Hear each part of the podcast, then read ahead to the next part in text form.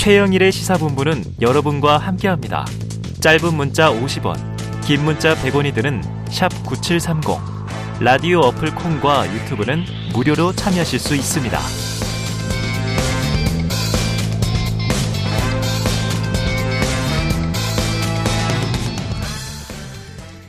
네, 북한이 어제 단거리 탄도미사일 등 20여 발 동해 완충 구역을 향해서 100여 발의 포격을 가하는 등 연쇄 무력 도발을 벌였습니다. 오늘도 오전부터 장거리 탄도미사일 한 발, 단거리 탄도미사일 두 발을 발사했죠. 한반도의 군사적 긴장 수위가 높아지고 있는데요. 북한의 의도는 무엇인지를 좀 분석해보는 시간을 갖겠습니다. 군사 외교 안보 전문가 김종대 전 의원 전화로 연결합니다. 의원님 나와 계십니까? 네, 안녕하세요. 예, 이게 어제부터 도발을 시작한 북한. 물론 이제 계속 이어져 오긴 했습니다만 수위를 확 끌어올리는 것으로 보이는데요. 이 군사 전문가시니까 발사된 미사일 종류라든가 도발 양상 이전과 좀 어떻게 달라진 건가요? 예, 우선 두 가지 의도가 읽혀집니다. 네. 어, 첫 번째는 이 한미 연합 훈련이 지금 진행 중인데 음. 그 중에서 약 240대 그 군용기가 동원이 되는 비질런트 스톰에 대해 가지고 네네네. 북한이 굉장히 실존적 위협을 느끼는 것 같다. 음. 그래서 이번에 단거리 미사일을 주로 많이 쐈습니다만은 사실은 지대공 미사일도 섞어서 쐈거든요. 아. 그게 바로 전투기를 대비하기 네네네. 위한 전략입니다. 그런 미사일이 그 이번에 발사됐다는 걸 봤을 때도 이게 한미 연합 훈련에 대한 직접적 대응이자 우리의 어, 영토를 보복 타격할 수 있는 단거리 미사일하고 네. 같이 배합돼서 다량으로 그것도 북한 전역에서 네. 연달아 계속 쐈다는 거 네. 이런 점이 느껴지고요. 두 번째는 오늘 쏜 게 문제입니다. 예. 이게 화성 17형 미사일인데 네네. 에, 이거는 이제 미국을 타격할 수 있는 ICBM이거든요. 이렇게 보면은 앞으로 이 전략적 공세에 판을 키우겠다는 의도도 읽혀집니다. 음. 그래서 앞으로 핵실험까지 쭉 밀고 나가는 이렇게 해서 전략의 판을 크게 키우겠다 음. 이런 의도도 보여지네요. 네, 자 두 가지 의도를 짚어주셨습니다. 말씀하신 대로 오늘 발사됐던 ICBM 장거리 탄도미사일 재원을 군당국이 얘기를 했는데 화성 17형으로 추정 비행 거리는 750km, 고도 1920km, 속도 마하 15. 고도가 상당히 높았는데요. 예. 일본 예. 상공을 넘지 못한 것으로 확인되다 보니까 이거 발사 예. 실패 가능성이 높다 이렇게 보는 것 같아요. 실패로 보십니까? 예, 이것이 일단 아, 성공적으로 비행하려면은 그 탄도와 추진체가 분리돼서 네네. 이것이 그 계속 어, 성층권을 넘어가지고 이제 음. 어, 그 고공 비행을 해야 되는데 거기서 소실이 돼 버렸어요. 아, 예, 그러니까 단 예. 분리까지는 성공했는데 네네네. 거기서 비행이 끊겨버린 것이죠. 어, 탄도 분리는 안 되고. 예, 그래서 지금까지 정황으로 봤을 때는 ICBM을 쐈는데 실패한 것이다. 네. 이게 대체적인 분석이죠. 아. 그리고 일본 영공을 지났느냐는 얘기가 있는데 네네. 거기까지는 이르지 못했습니다. 네, 알겠습니다. 자, 이 미사일이 발사된 지역들이요. 평안북도, 강원도 원산, 함경남도, 평안남도, 황해남도, 선덕과 신포 일대, 평양, 순안, 뭐 개천. 자, 이틀에 걸쳐서 거의 북한 전역에서 동서해를 향해서 무력 시위를 하고 있다. 북한의 노림수 뭡니까? 자, 우선 북한의 전역에서 미사일을 발사했다는 뜻은 네. 우리 그 한미 연합 전력이 북한의 도발 원점을 찾아서 정밀 타격하는 교리를 발전시키고 있다 보니 네. 한번 찾아봐라 이거죠. 어. 이 도발 원점은 우리는 북한에 어디서든 발사할 수 있기 때문에 네네. 한미연합군이 그 도발 원점을 찾는 것이 헛수고다. 음. 이런 어떤 의미를 시위하는 것으로 읽혀지고요. 네. 어, 또, 지금까지 쏜 단거리 미사일은 뭐 발사 시험이 아닙니다. 이건 이미 실전에 배치된 무기거든요. 네네. 그러니까, 어, 당장 전쟁을 할 수 있다는 어떤 즉응태세를 또 보여주는 것이다. 음. 그리고 25발을 어제 쐈는데, 네네. 오늘도 또 쏜 것까지 하면 벌써 거의 30발에 육박하고 예, 예. 있습니다만은, 이 정도면 거의 전쟁 수준입니다. 아하. 그, 우리가 우크라이나 전쟁에서 봤습니다만은, 뭐 러시아가 저 우크라이나 수도 키우에 오늘 미사일을 몇 발 발사했다 이런 뉴스를 보지. 네네. 뭐 하루에 수십 발에다가 거기에 포탄 100 발까지 같이 발사했다. 음. 이거는 오히려 지금 우크라이나 전쟁보다도 더 규모가 커요. 네. 그런 점에서는 전쟁에 버금가는 수준이라는 걸 보여준 목적은 미사일 수량이 충분히 준비돼 있다. 아. 올해 1월하고 3월에 김정은 국무위원장이 그 군수산업하고 국방 저 기술연구원을 방문합니다. 네. 그러면서 그 어, 자기네 핵무력 또 이 군사력에 대해 가지고 만반의 그 준비 태세를 지시하거든요. 음. 그래서 아무래도 국방 공업 어, 북한의 뭐 제2 경제권이라고 합니다만 네. 이쪽에서의 생산이 활발히 이루어져 가지고 어, 미사일 비축량이 충분하다는 걸 또 보여주는 음. 의미도 있고요. 네. 심지어는 뭐 그 중에 일부가 지금 저 러시아로 지금 어, 선박을 통해서 예, 예. 지원되고 예. 있다는 미국 뉴스까지 나온 걸 보면은 음. 어, 어떤 질과 양적으로 자신 있다. 음. 그러다 보니까 다량의 미사일을 보여준 것이 아닌가 생각이 됩니다. 네, 아주 이거 뭐 압도적인 지금 도발을 하고 있다. 말씀하신 대로 전쟁 수준이다 이런 말씀하셨습니다. 예. 자, 북한이 한미 공중연합 훈련 두고요. 이 박정천 예. 이 부위원장인가요? 성명도 예. 내고 끔찍한 중앙위 군사 부위원장입니다. 중앙위 군사 부위원장. 그러니까 이제 예. 군 서열 2위인 거죠. 군사 중앙위 부위원장. 네. 예. 자, 끔찍한 대가를 치르게 될 것. 뭐 이런 위협도 나왔고요.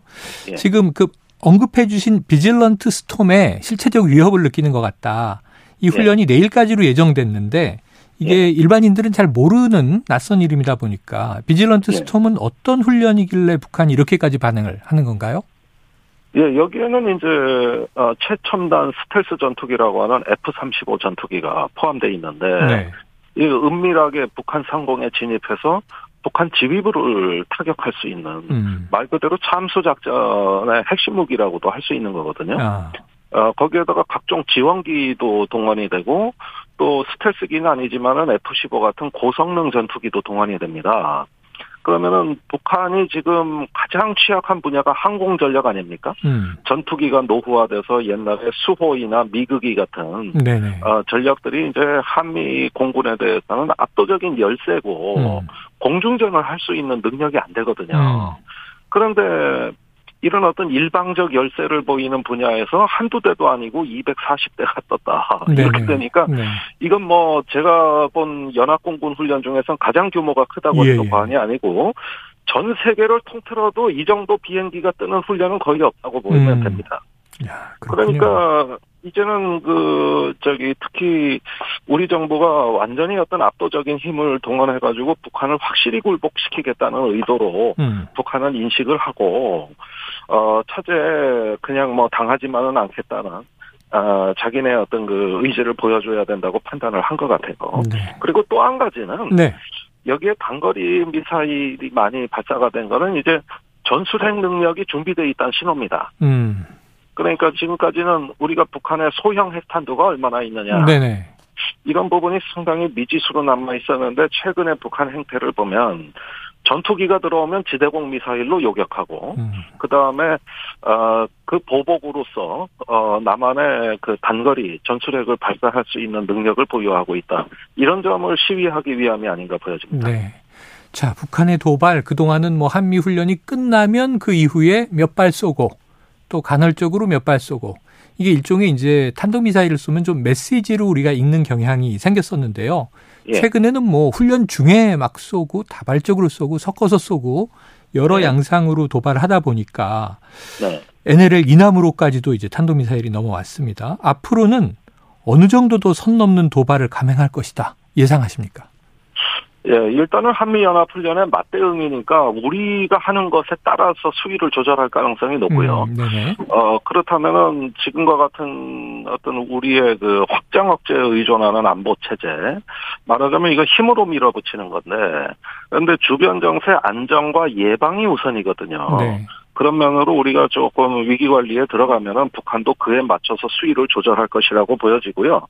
그러나 아, 그럼에도 불구하고 어떤 미국에 대해서 자신들의 몸값을 높이기 위해 가지고 음. ICBM과 같은 그 전략 자산 동원, 네. 그다음에 7차 핵실험 이런 부분은 지금 뭔가 준비에 들어갔다고 보여지고 네네.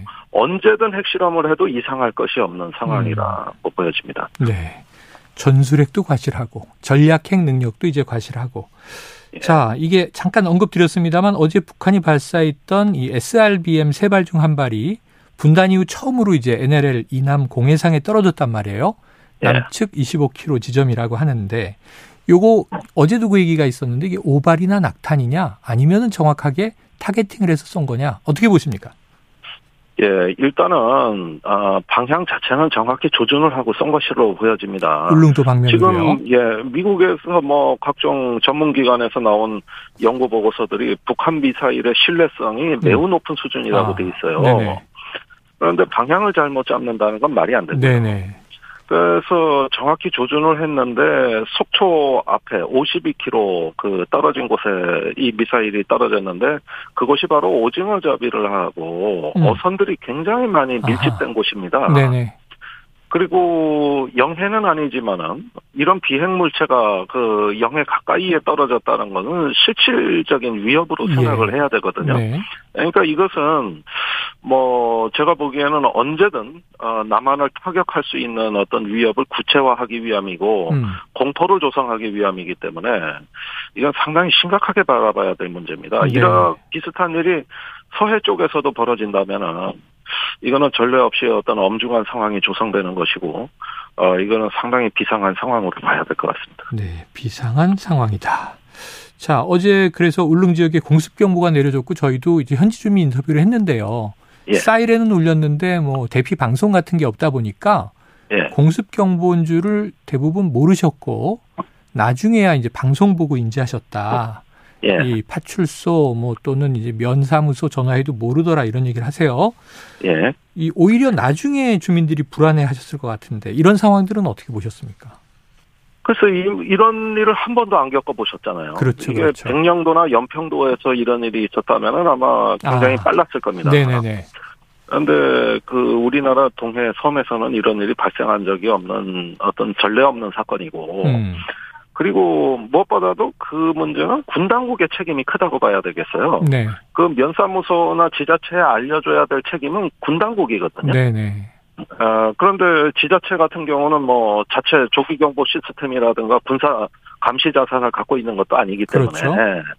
이런 부분에 대한 상황 판단 능력이 없습니다. 음. 그렇다면은 이 상황에 대해 가지고 전파해야 될 책임자는 1차적으로 군 당국인데 음. 그 시스템이 작동이 안 했다. 시스템이 있는지도 의심스럽다.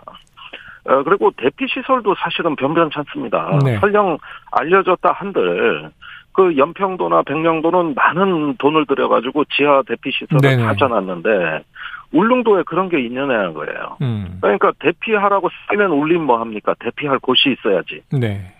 그러니까 이런 점에서는 어 여태까지 평화로웠던 동해가 이제 앞으로 언제든 분쟁 지역으로 아. 변할 수 있다면 네네. 그렇다면 우리나라 서해와 같은 상황이 될 수가 있고 또 최근에는 그 러시아 잠수함이 동해 쪽에 나타나서 일본을 향해 미사일을 발사도 했거든요. 네. 그게 두 번이나 했습니다. 3월과 6월에. 음. 그러니까 이제는 우리 동해가 그동안은 평화로웠던 바다인데 국제 분쟁의 열점으로 부각이 네. 되는 양상이 뚜렷하다. 그런 만큼 어 일단 그 연안에 에, 기, 주거하시는 주민들이나 섬의 그 안전이나 이런 부분들이 다시 한번 점검이 돼야 될 상황입니다. 네, 말씀을 듣고 보니까 뭐 최근에도 이제 한미일 대잠 훈련이 독도 인근에서 있었고 동해도 더 예. 이상 이제 조용한 지역이 아니다. 예. 자, 그런데 보니까요. 울릉 서북방으로는 167km 지점에 떨어졌고 속초 동방으로는 57km 지점이라 예. 말씀하신 대로 미사일 방향은 울릉도 쪽이었지만 거리상으로는 속초가 더 가까워서 예. 일각에서는 왜 속초 지역에 공습 경보가 내려지지 않았느냐 이런 지적도 있어요. 어떻게 보십니까? 예, 그건 미사일 방향을 고려해서 그렇게 된 건데요. 음. 사실은 선박 대피가 이루어져야 됩니다. 네, 선박 대피. 그러니까 예, 뭐 물론 어려움은 많습니다만은 어 이거는 울릉도에만 공습 경보가 내려졌다는 건 저는 문제가 많다고 봅니다. 네. 사실은 일단은 동해 이번에 그 어 최근 몇 년 사이에 울릉도 인근의 오징어 잡이가 굉장히 성업을 이루고 있습니다. 네네. 거기에서 뭐 남북 어선이 막 뒤엉키고 또 일본 초계기가 출동하고 이런 일을 우리가 벌써 몇 년째 봐왔는데 음. 어, 여기에다 한미일 연합훈련도 동해에서 하고 네. 그런데 거기에 북한 미사일이 날아왔을 때는 어 일단은 그 군뿐만 아니라 민간의 선박까지도 안전에 문제가 생길 수가 있습니다. 그래서 네. 이것은 그 국제 상영 공용망이라든가 또 우리 자체의 어떤 그, 그 선박 경보 시스템에 의해 가지고 어, 유사시에는 어선도 통제할 수 있는 음. 이런 시스템까지 고민해 봐야 될 겁니다. 네, 알겠습니다. 자, 북한의 도발 이후 윤석열 대통령 긴급 NSC 전체 회의를 소집했고요. 엄정 대응을 지시했고 이후 우리 군이 NLL 이북 해상으로 미사일 세 발을 발사했죠. 군 당국의 네. 대응 수위 적정했습니까? 예, 그 미사일 한 발에 대해서 세 발로 어, 응사를 한 것은 적절했다고는 보여지는데요. 네. 제가 걱정하는 건 다른 측면입니다. 이번에 발사한 어, 공대지 미사일 슬램 ER이 네. 우리가 재고량이 턱없이 부족합니다. 아. 그리고 한 발당 20억 원 정도 되는 고가의 미사일이거든요. 음. 그러니까 앞으로도 계속 이런 식으로 대응할 수 있겠느냐. 네네. 네. 이런 점에서 일단 우려를 표시하고요. 네. 물론 다른 대체 군사 자산이 있다면은 또 그것대로 준비를 해야 될 것 같고요. 네네. 네. 그 다음에 그, 그 한 발에 대해서는 대응했지만 25발에 대해서는 대응 못한 거거든요. 음. 그것은 아무런 우리 군사 조치가 없었어요. 그거는 네네. 대응할 수 있는 범위를 초월해 버렸기 때문에. 어. 예, 우리의 고가 미사일을 뭐 같은 수량으로 발사한다면 대비 태세에도 문제가 될 것이고. 네. 그러니까 결국은 이렇게 압도적인 물량의 도발에 대해서는 지금 딱히 대책을 세우기가 어렵다는 거예요. 어. 그래서 계속 그 한미 연합 훈련에만 의지를 해서 이 문제를 풀어갈 것이냐. 또 우리가 스스로 대응할 점은 없냐 이런 점에서 총체적인 문제가 제기되기 때문에 제 생각에는 일단은 예방이 최선이다. 음. 어, 사태가 벌어져서 대응하려면 상당히 많은 어려움이 따르기 네. 때문에 네. 이런 일이 벌어지지 않도록 하는 것이 더 최우선이라고 보여집니다. 알겠습니다. 지금 이제 청취자의 이제 질문이 하나 날아왔어요. 이 김한수님께서 왜 영해 쪽으로 날아오면 요격을 하지 않는지요? 이 질문인데. 아. 네, 안 그래도 지금 이 북한 미사일이 우리 영토나 영해로 낙하시 요격하겠다. 이게 정부가 밝혀온 바였는데 어제는 예. 요격 대상이 아니었다 이런 입장을 내긴 했어요. 예. 하지만 어제 보니까 대천 사격장에서 있었던 패트리엇 실사격에서 한 발 성공, 한 발은 레이더 오류로 발사 취소. 또 예. 국산 중거리 유도무기 천궁이 비행 중 폭발했다. 이런 공군 예. 발표가 나와서 예. 우리 군의 전반적인 어떤 방어 체계, 무기 체계, 나가서 삼축 체계 문제 없습니까? 아 저는 그 영해로 떨어지는 바다에 떨어지는 거 요격은 무리라고 봅니다. 아. 우리가 갖고 있는 그 요격 자산이 주로 패트리어트 미사일인데 네네. 그 패트리어트 미사일은 그 포인트 방어라 그래가지고 음. 그, 그 미사일이 배치된 지역을 방어하는 것이지. 네네. 다른 지역까지 쫓아가서 측면에서 아하. 요격을 한다거나. 네네. 넓은 범위, 범위를 요격하는 무기가 아닙니다. 예, 예. 그래서 이런 자산으로는 어떤 육지의 중요 시설이나 거점을 방어하는데 국한되는 네. 그런 무기이기 때문에 요격 성능이 제한된다. 네네. 그래서 영해까지는 제가 아무리 봐도 요격할 만한 수단이 보여지지가 않고요. 음. 만약에 이걸 요격하려면 이지스함 같은데 Standard 미사일 같은 요격 미사일을 장착해 출동해야 되는데 네. 뭐 이지스함 세 척 갖고 그게 되겠냐. 음. 그래서 이런 부분은 오히려 그 팔레스타인에서 그 무장 조직이 이스라엘을 향해 미사일을 발사할 때도 사막에 떨어지는 건 이스라엘군이 요격을 안 하고 아. 도시에 떨어지는 것만 Iron Dome이라는 미사일로 네, 격추했지 네. 않습니까? 네. 그러니까 이런 안보의 경제성도 생각을 해봐야 됩니다. 음. 다 대비하려고 하면은 뭐 천문학적인 네. 어, 재정이 네. 투입돼야 되는데 이번에는 그런 어떤 그 요격 범위에 안 들어갔다는 건 군 당국의 발표가 합리적이다. 네. 그런 점에서 너무 과욕을 부리지 않는 것도 음. 지혜로운 자세입니다. 알겠습니다. 자, 이어지는 북한의 도발 핵실험 우려. 지금 일주일도 남지 않은 미국의 중간 선거. 그 전에 7차 핵실험을 할 것인가. 근데 아까 이제 이 의원님께서 더 중요한 건 예방이다 이렇게 얘기를 하셨기 때문에 네. 우리 정부와 국제사회가 그럼 실질적으로 취할 수 있는 조치, 어떤 네. 대응, 어떤 의견 좀 주시겠습니까? 아니 저는 이 정부가 동맹을 강화한다는 데는 반대하지 않고 어, 저도 뭐 지지하는 입장입니다만 음. 오로지 동맹 또 가치 외교 이런 말을 쓴단 말이에요. 네. 그런데 사실은 그 중국과 러시아가 지금 우리나라 편에 서 있지가 않단 말이죠. 북한이 미사일을 발사해도 뭐 유엔 안보리의 제재 결의안에 전혀 찬성도 안 해주고 있고. 음. 그렇게 해서 외교의 절반이 날아가 버린 거거든요. 대륙 쪽의 외교가. 네. 그래서 이렇게 자꾸 동맹 외교를 하는 건 좋은데 이 균형 외교는 안 하실 거냐. 아. 지금 중국 어, 북한 러시아가 결속하는 날이면은 우리 안보 비용이 굉장히 증가하고 있고 네네. 네. 이미 러시아와 북한은 전략적 연대 단계로 들어갔습니다. 음. 이걸로 인해 가지고 안보 비용이 얼마나 앞으로 증가될 것인가. 네. 그렇게 보면 중국 러시아하고도 마쿠 외교라도 해서 음. 이 북한하고 그 연결되지 않도록 차단하려는 노력을 해야 되고 그다음에 국제사회에 여론전도 해야 되는 거거든요. 네네. 근데 이제 동맹 외교를 초월해서 다자 외교, 글로벌 외교에 이제 우리가 어, 조금 더 힘을 기울이고 그 다음에 이제 위기 관리 예방을 위한 어떤 주변국 균형적인 외교, 다자 외교도 서둘러야 된다. 그리고 어, 무엇보다도 그 미국 일각에서 나오는 북한과의 핵 군비 통계론도 한 번은 참고해 볼 만합니다. 음. 우리가 북한을 핵 보유국으로 인정할 수는 없지만, 네. 그러나 위기 관리, 이 핵 시대의 분쟁 예방을 위한 어떤 어, 상호 협상이라든가 대화는 가능하거든요. 네네. 예, 이런 것들을 왜 이야기하지 않는가. 그러니까 예방적 조치는 없고 힘에 의한 응징 전략만 자꾸 네네. 얘기하니까 이게 국가 전략의 절반이 어디로 사라져버린 것 아. 같다. 이런 건 항상 균형 감각을 잘 유지해야 된다는 걸 거듭 강조하고 싶습니다. 알겠습니다. 안보 동맹 외교도 중요하고 억지도 중요하지만 다른 방법도 병행해야 한다. 균형 외교도 해야 하고 그리고 또 네. 북한과의 대화도 방법을 찾아 나가야 한다. 이런 말씀이십니다. 오늘 말씀 여기서 정리하죠. 고맙습니다. 네, 감사합니다. 예, 지금까지 김종대 전 의원이었습니다.